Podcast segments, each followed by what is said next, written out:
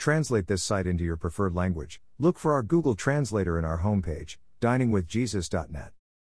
Traduce este sitio en tu idioma preferido. Busca nuestro traductor de Google en nuestra página de inicio va, diningwithjesus.net.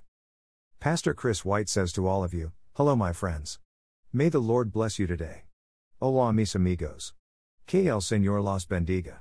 The hypostatic union is the term used to describe how God the Son, Jesus Christ, took on a human nature, yet remained fully God at the same time.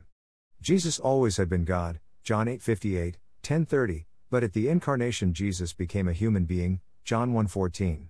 The addition of the human nature to the divine nature is Jesus, the God-man. This is the hypostatic union, Jesus Christ, one person, fully God and fully man. Jesus' two natures, human and divine, are inseparable.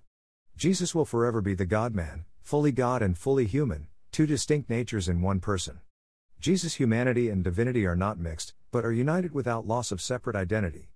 Jesus sometimes operated with the limitations of humanity, John 4 6, 1928, and other times in the power of his deity, John 11 43, Matthew 14 18 21. In both, Jesus' actions were from his one person. Jesus had two natures, but only one personality.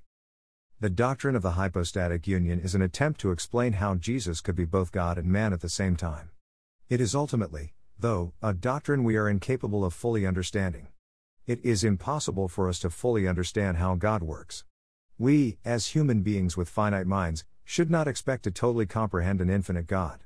Jesus is God's Son and that he was conceived by the Holy Spirit, Luke 1:35. But that does not mean Jesus did not exist before he was conceived.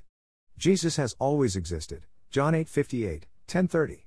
When Jesus was conceived, he became a human being in addition to being God. John 1 1 14. Jesus is both God and man. Jesus has always been God, but he did not become a human being until he was conceived in Mary. Jesus became a human being in order to identify with us in our struggles, Hebrews 2:17, and more importantly, so that he could die on the cross to pay the penalty for our sins, Philippians 2:5 11. In summary, the hypostatic union teaches that Jesus is both fully human and fully divine, that there is no mixture or dilution of either nature, and that he is one united person forever. Copyright Copyright 2002 to 20222 Got Questions Ministries. All rights reserved.